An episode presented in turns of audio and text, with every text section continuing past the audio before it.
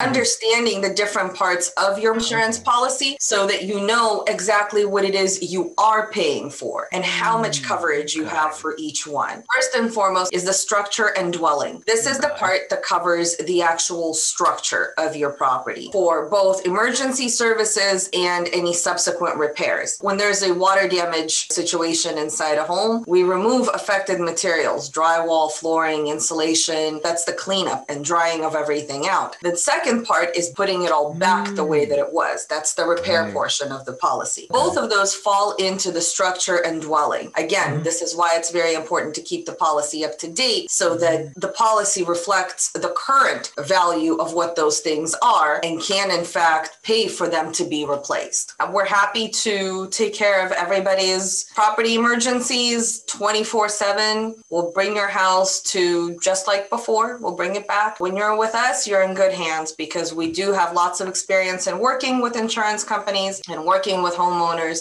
resolving property disasters. So we'll be happy to help.